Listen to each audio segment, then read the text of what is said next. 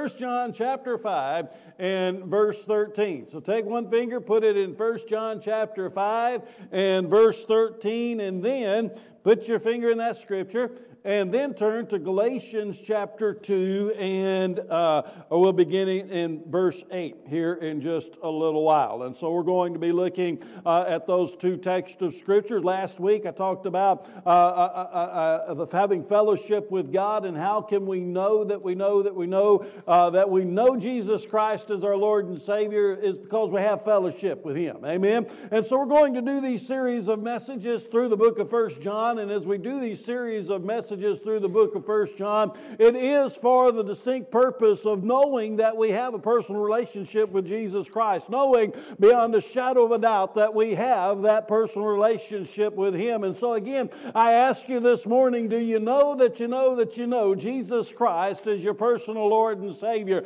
And, friends, if you're a child of God, if you're a born again believer in Jesus Christ, you ought to know. Amen. You ought to know Jesus Christ as your Lord and Savior. Now, today, today uh, is Miss Beverly's birthday. We want to wish her a very happy birthday. And so, yes, I just called you out in front of everybody. And so, happy birthday to Miss Beverly. It's also my youngest daughter's birthday. 25 years ago today, she was born. And you know, 25 years ago today, I was a lost sinner, undone, bound for hell. I was headed straight to hell 25 years ago today. And 25 years ago, not only was my daughter born, and I'm not even sure if I've ever told my wife this story, but I'm going to tell you this story uh, and tell her the story in front of you this morning. But 25 years ago, as she was born, she, she was born, she was delivered, uh, and, uh, uh, my, my, wife was there in the hospital, and so I was going to run home and go pick up a few things, run home and run to the house. And at that time, I had very little sense, and so at that time, I, I, there, there, was only one way I drove, and that way I drove was wide open. Amen. I mean, it, I, it was pedal to the metal, wide open. And so, uh, as my daughter was born, I was on my way home, and I got in my car, and I, I had my hot rod Mustang, and so I thought I was Mr. Cool. I got behind the wheel, and I got behind this gravel truck, right? And if, you if your mind is set on going wide open, you don't want to get behind a gravel truck. That's what you, you know, you dread seeing a gravel truck, and so foolishly I decided, you know, I'm gonna I'm gonna chance it, and so I floored it to get around that gravel truck, and when I floored it, I got about halfway around him, then all of a sudden I lost traction and my car started going this way. And so as I passed the, the, the, the driver's side door of his truck, we were almost eye to eye. And he was looking at me, he looked just as scared as I did. And so finally, praise God, I ended up getting it right and getting the car straightened out back, uh, again. And, you know, did a whole lot of this on, on the, in the process of it, but ended up getting it straight. And so my, uh, my, my uh, I almost had a heart attack, but almost killed myself with a gravel truck as well. Now, I say that in humor, but the reality is, is if that did kill me at that time, I have no doubt whatsoever that I'd be in hell today. I have absolutely no doubt whatsoever that I would be in hell for all eternity. But you know what? I also have absolutely no doubt whatsoever that if I were to die today, right here, right now, this very moment, that I would spend eternity with Jesus Christ, my Lord and Savior in glory forever and ever and ever and ever. Amen. And so when we begin to understand and we begin to think about how important this issue is, is that do you know that you know that you know Jesus Christ as your Lord and Savior? It's an extraordinarily important issue. It is of the utmost value and of the utmost importance that we understand. Again, why are we talking about this? Because I've had so many folks ask me, uh, you know, how can I know? How can I know for sure? Through the revival last week, I've had individuals ask me since I've been the pastor here. I've had several folks ask me, and so that, uh, through the course of me being a pastor for the past uh, 20 plus years, that is the number one question that I get asked time and time again. How can I know for sure that I'm truly saved, that I am genuinely saved? And so that's why we're going to look through the book of First John, because the book of First First John was written that we can know that we have salvation. And so, what we're going to do, we're going to spend the next several weeks looking at the evidence of salvation. Evidence. Is there evidence of your salvation? There ought to be evidence of your salvation. Now, I don't know who coined this phrase, but I've heard a whole lot of different people say it. You know, if Christianity was all of a sudden outlawed, wouldn't there be enough evidence to convict you? Amen. Would there be enough evidence within your life to where people can look at you and say, that's a child of God. That is a born again believer in Jesus Christ. Is that evidence within your life? And now, we're not looking at what the world has to say, but looking at the biblical evidence of whether or not somebody is truly a born again believer in Jesus Christ. And is there biblical evidence of whether or not somebody is saved? And yes, there is. That is the fruit that comes forth out of the life of an individual who is truly a born again believer in Jesus Christ. So here it is that we come to 1 John chapter 5 and verse 13. And it says this right here These things I have written to you who believe in the name of the Son of God, so that you may know that you have eternal life. These things. What things are these things? It's the book of First John. Amen. It's the book that we're going to spend the next several weeks in looking at and looking uh, in depth at and looking at the very specific things where the Apostle John says, These things I have written to you. So, these particular things, he says, that I have written to you so that you may know that you have eternal life. And like I said last week, there are seven statements right here within the book of First John, seven statements that said, By this we know. Right? now and I encourage you to go through First John, study it, look at it, and, and examine it, and, and, find for yourself what are those things that were uh, that the Apostle John says these things uh, we should know. And so the, the very first one I'm going to give to you, First John chapter two and verse three, he says, "By this we know." All right, so we look back at First John chapter five and verse thirteen. He says, "I write these things so that you may may know." And then in First John John chapter 2 and verse 3, he says, By this we know. All right? By this we know what? By this we know that we have come to know him if we keep his commandments. So 1 John chapter 5 and verse 13, he says, These things I've written to you who believe in the name of the Son of God, so that you may know that you have eternal life. And then in 1 John chapter 2 and verse 3, he says, By this we know, by this we know what? That we have come to know Him. By this we know that we have eternal life. By this we know that we are truly saved. By this we know that we are genuinely born again, bought with the blood of Jesus Christ, bound for glory forevermore. Amen. And that is a fruit right there of what we find. That is one of the fruit. We're going to look at that next week, that text of Scripture next week, and see what that is all about. But by this we know that we have come to know Him if we keep His commandments. Amen if we keep His commandments,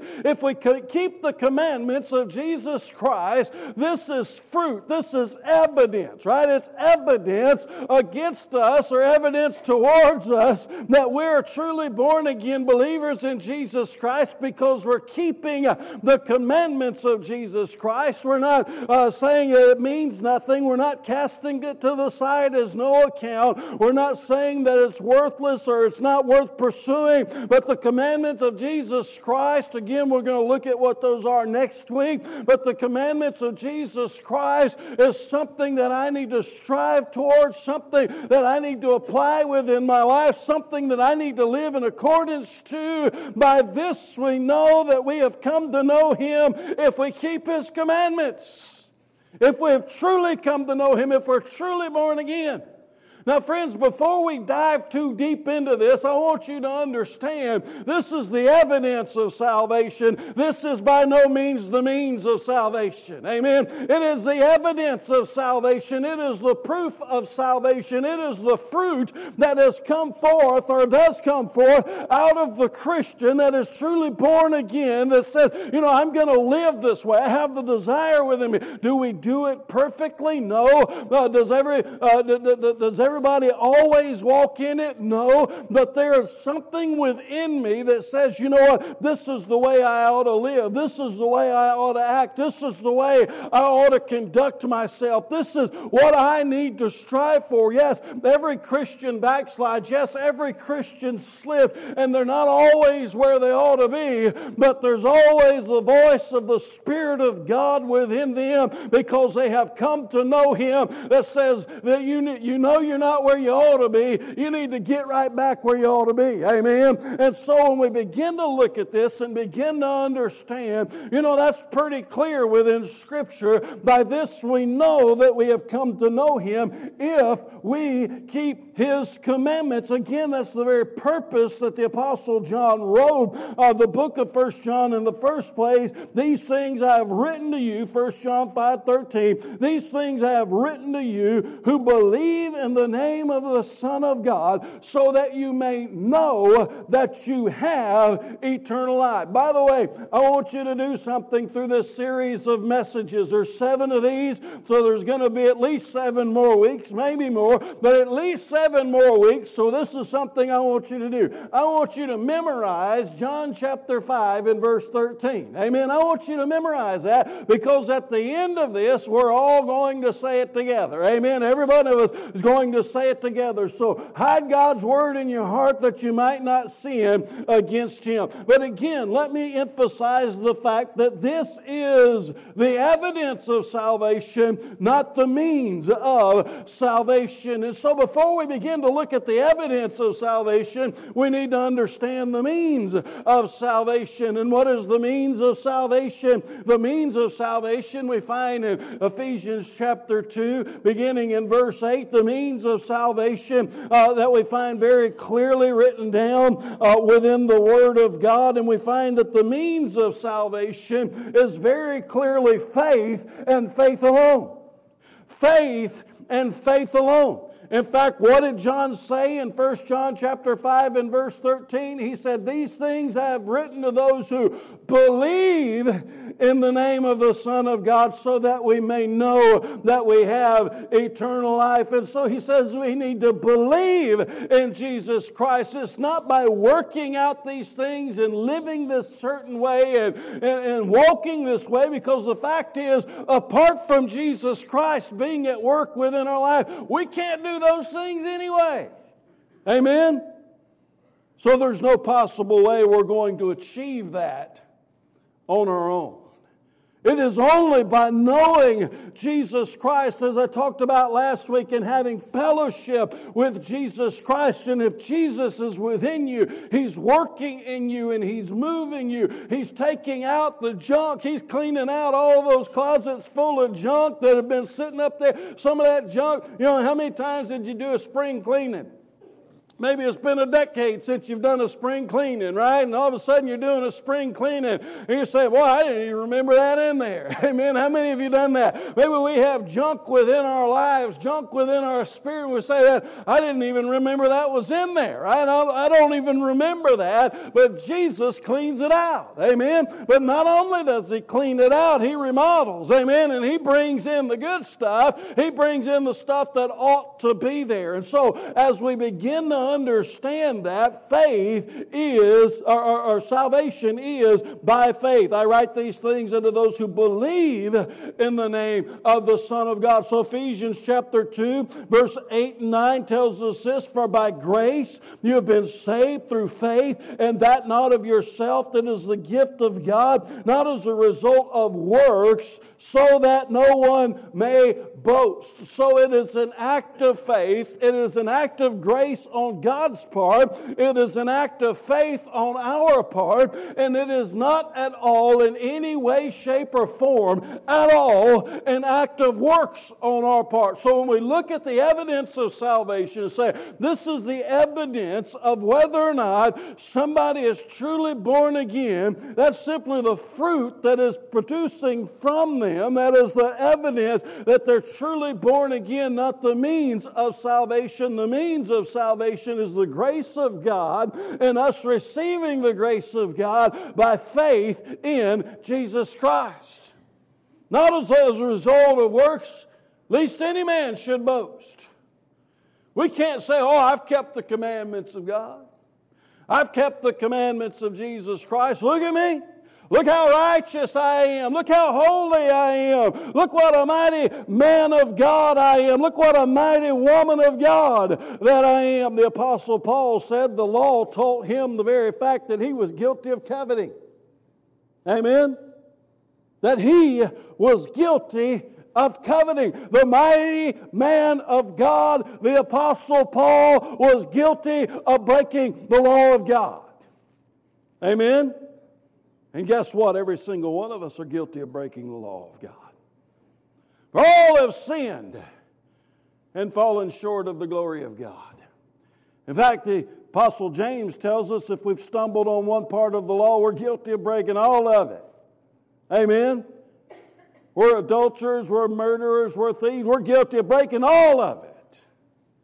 All of the above.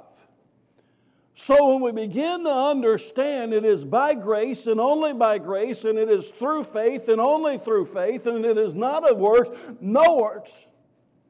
Your baptism doesn't save you. Your church membership doesn't save you. Being a good person doesn't save you. In fact, the Bible is extraordinarily clear it says that there's no one who's good, not even one. No one, even the Pharisees who strived for righteousness within their lives. Jesus said they were sons of hell. They brood of vipers, like whitewashed tombs. Look nice and pretty on the outside, but they're full of dead men's bones on the inside. Amen? That's what our righteousness gets us. So, as we look at this and we begin to understand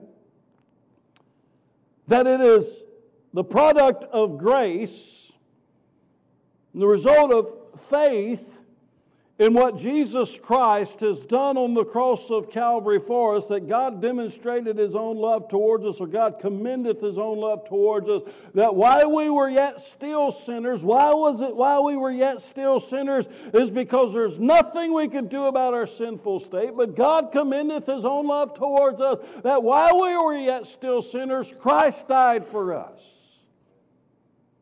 Because there's no other means of salvation other than Jesus Christ. By Him and by Him alone. So, what then happens? What happens is once you place your faith and trust in Jesus Christ, you're redeemed. Now, what does that mean? We, we understand what the word redeemed means, right? It, it, it means bought, it means purchased, right? And so we have been redeemed by what? By the blood of Jesus Christ. We have been redeemed. We have been bought. We have been purchased. We've been bought with a price. The Word of God tells us that. So we've been bought with a price. We've been purchased. We've been redeemed. You know what that means? That means we are no longer ours. We are now His. Amen? I'm no longer mine. You're no longer yours. We are now His. We have been bought with a price. We've been redeemed. We've been purchased by the blood of Jesus Christ. You no longer belong to you. Christians are always walking around saying, Oh, well, what about me? What about you? There is no you in the kingdom of God, there's only Him. Amen? It's all about Jesus and none about us. At all, it never has been, and it never will be. Now, God loves us. And He does care about us personally, and He does want to bless us personally. But in the whole scheme of things, it's not about you, it's all about Him. You've been bought, you've been purchased, you've been redeemed by the blood of Jesus Christ. You're no longer yours, you are now His. And you know the amazing thing about that, that now that you're His, now that you belong to Him and you no longer belong to you, He can do with you whatever He wants to. Because you're His. Amen? I had a Mustang. It was a real rare Mustang. It was one of a, I can't remember the exact number, but I had a Marti report on it, a report that comes from Ford. It was less than 200 of those particular Mustangs made, very rare Mustang. And I was in the process of restoring it, and then I ended up getting sick, so I had to sell it. And what made the Mustang rare was the motor inside of it. It was the motor. Everything else about it was typical Mustang, right? But it was the motor that made that particular Mustang rare. And so I sold that Mustang. I was in the process of restoring it. I had just about everything done. I was in the process of putting it back together and had everything fixed up, had everything done, and hadn't touched the motor or, or anything to the drivetrain yet. Just left that alone and just going to do that last. That was going to be the crown jewel that was going to go in there at the very last. I ended up getting sick, didn't even touch it yet. It's still sitting in the same spot it was sitting when I pulled it out, just kind of sitting over there in the corner waiting for the day when I was going to begin tinkering with it. And so that, that day never did come. And so somebody came and they bought that Mustang from me, came all the way from South Carolina uh, on a flatbed trailer and picked that up and put it on, a, put it on that flatbed trailer, hauled it all the way back over to South Carolina. And so uh, we were mutual friends on a, on an internet forum. And so we're, uh, you know, I was able to keep up with what he was doing and, and, and able, able to keep up with uh, the progress of the Mustang. And you know what he decided to do? Not put that rare motor in that car that made that car special, but he put a different motor. He put a modern motor in it. And it ate me up. I've got to be honest with you. That's what made the car special.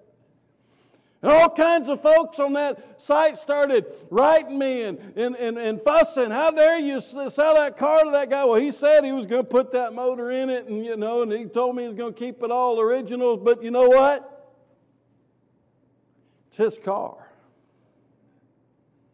He gave me the money that I was asking for it. I signed the title, and it, he, he put the title in his name. The car now belongs to him. He can do whatever he wants. He could put a he, he could put a Volkswagen motor in it if he wants to. He can do whatever he wants. It's his car. Amen. It belongs to him, so therefore he has the right to do whatever he wants to do it, and I don't have any right to have any say so in it whatsoever because it doesn't belong to me anymore. It belongs to him. Guess what? You belong to Jesus Christ if you're truly born again, and he has the right to do in you whatever he pleases because you belong to him. You don't belong to you. Amen?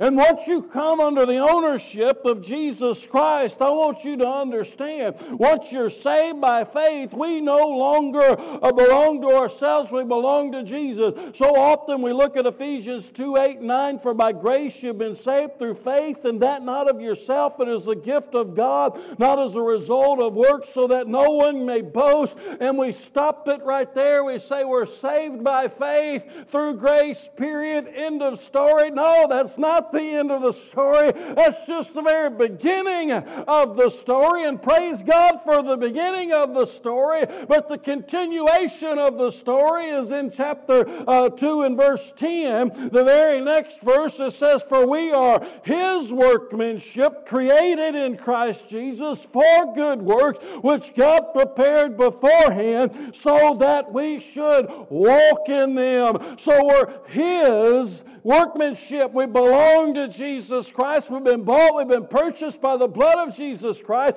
Now we're His workmanship. And since we're His workmanship, He's going to do in us what He so chooses, what He pleases, because we don't belong to us anymore. We belong to Him. But for the purpose is that we should walk in them.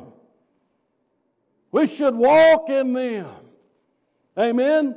We are His workmanship created in Christ Jesus for good works which God prepared beforehand that we should walk in them. Listen, if you're a child of God, if you're bought with the blood of Jesus Christ, if you're truly born again, God's at work in you. Amen? You're not sitting on the shelf somewhere. You're not sitting in a barn somewhere. Boy, that, that, that eats me up. People have these classic cars and they're sitting in a barn somewhere and they'll say, Well, I'll get to it one day. And I'm like, No, you won't.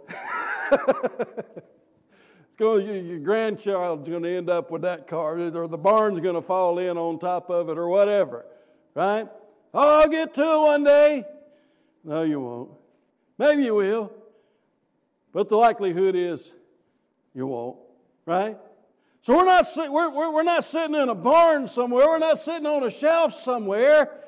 We are works in progress. And God is at work within us. Philippians chapter 1 and verse 6 For I'm confident of this very thing, that he who began a good work in you will perfect it until the day of Christ Jesus. Not only are you a work in progress, but one of these days you're going to be a finished pro- uh, work and you're going to be a perfected work because Jesus is at work in you. Amen? Now, I've tinkered with cars and I've fooled with cars and I've done the best I could do with cars throughout, throughout my life. I'm really able to do it. I still get the kind of the itch for it and come across the car on Facebook or Craigslist or whatever, and I kind of show my wife, said, What do you think about this? And she said, Don't even think about it. so we, we just kind of move on, right? Not really able to do it anymore. But then I look at the masters of it. Folks like, unless you're into cars, you might not know who he is, but folks like Chip Foose. I mean, just a master. They, they, what they do is a masterpiece. Everything they do is just going to be to utter perfection, and you look at it, you're like, how in the world do you even do that? But this is God that we're talking about, not a human being. At work within you, far greater than any earthly masterpiece or any earthly wonder. Philippians 2:13 says, "So then, my beloved brethren, uh, just as you always uh, obeyed, not in my presence only, but now all, much more in my absence, work out your salvation with fear and trembling." So what do you mean work out your salvation with fear and trembling? and then the Bible, then we just read that uh, we're saved by grace through faith. So why is the Bible now saying work out your salvation with fear and trembling? Well, if you continue to read, it'll tell you it says, "For it is God who is at work in you both to will and to work for His good pleasure."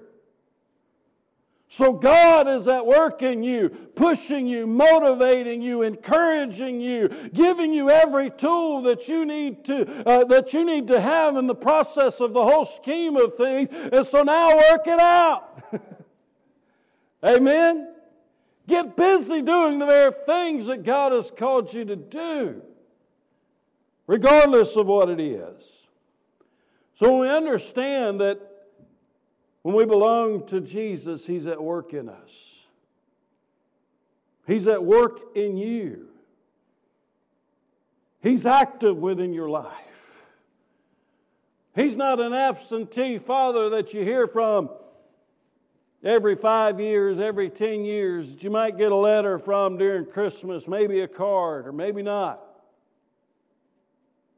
But He's active. He's busy. He's participating in your life, shaping you and molding you to be better. Amen?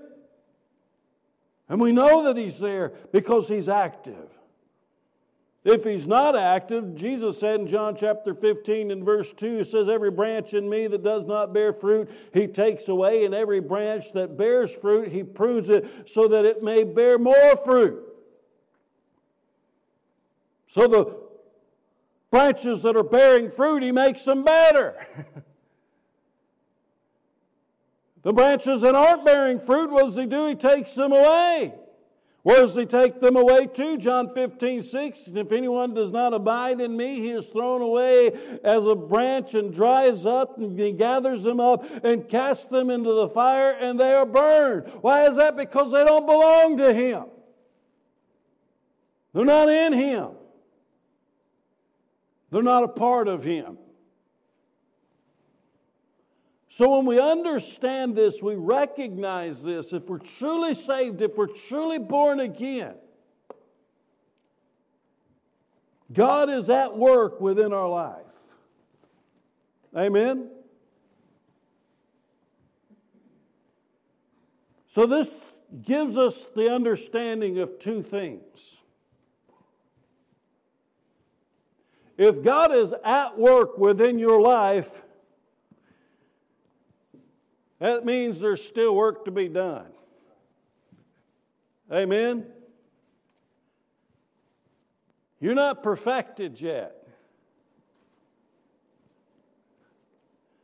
In fact, if we're all honest, we all have a long way to go. So it's not about being a perfect Christian. Friends, there's no such thing as a perfect Christian. There never has been a perfect Christian, and there never will be a perfect Christian. Jesus is the only perfect man that walked the face of this earth. And the more perfect we think we are, the more full of pride we are, and we don't realize how far away from God we truly are. Amen? So if God is at work within your life, that means that there's work to be done. And praise God, He's getting after it. Amen? But it also means that if God is not at work within your life,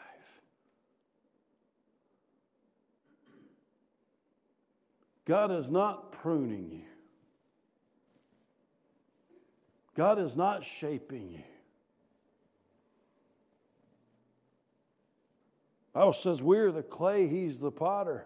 Right? He's not forming you.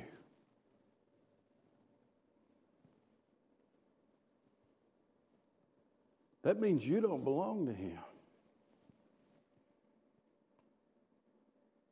God doesn't set any of His children up on a shelf to be neglected. Not a one. So, how can I know that I know that I know that I have everlasting life, that I know Jesus Christ is my Lord and Savior? Because He's at work within my life. So you remember when you were you were slipping. I mean, you were at, at, one time you were real on fire for the Lord. I mean, you just sold out for Jesus. And then you started slipping off the path. And then as you started slipping off the path, then, then, then you just felt a tugging at your heart, a pulling at your heart. Say, you know you shouldn't be there. You know you ought to get back to where you once were. You know you shouldn't be going that direction. You know you ought to get back on the path. And, and, and it just doesn't leave you alone, right?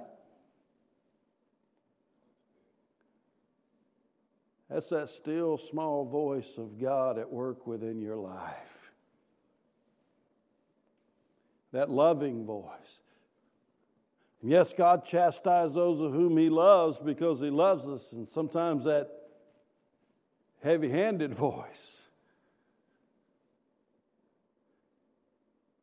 I get thrown in the belly of a whale or something. Amen? The ultimate purpose is to get back where you ought to be in the first place.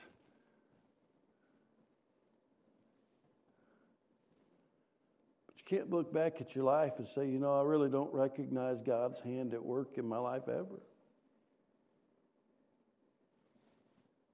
Just kind of done my own thing, my own way. Hadn't really worried about the things of God. Yeah, I respect them.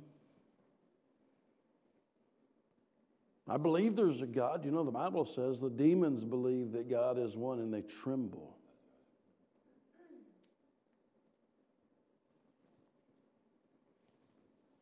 But are you his child? If so, I promise you, he's at work in your life. May not be that big, loud, thundering voice and those great big miracles taking place every time you turn around, but that still small voice will be there. Speaking, moving, motivating, encouraging, and yes, even rebuking. Amen. So, as our praise team makes their way up this direction, everybody stand.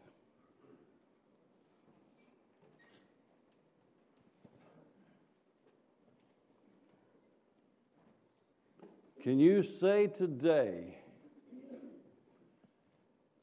that that is your walk, that's your testimony. I'm not asking you if you're perfect. I'm not asking you if you have it all worked out, because you don't. I already know the answer to that. Amen? You don't. But is God working in you? One of those ways He might be working in you today, right here, right now, today, this very moment, is God speaking to your heart, saying, You're not my child, but I want you to be. Because I love you, I died for you. Would you come to me today? Receive me into your life to be your Lord and to be your Savior. Today, would you do that? Be honest with God. Don't, it, it does no one any good to lie to Him, to lie to us, to walk a life of pretending when you know the truth inside. Come today and receive Jesus Christ as your Lord and Savior. Get that absolute assurance that if you were to die today, you are to spend eternity with Jesus Christ forever and ever. Would you come right now?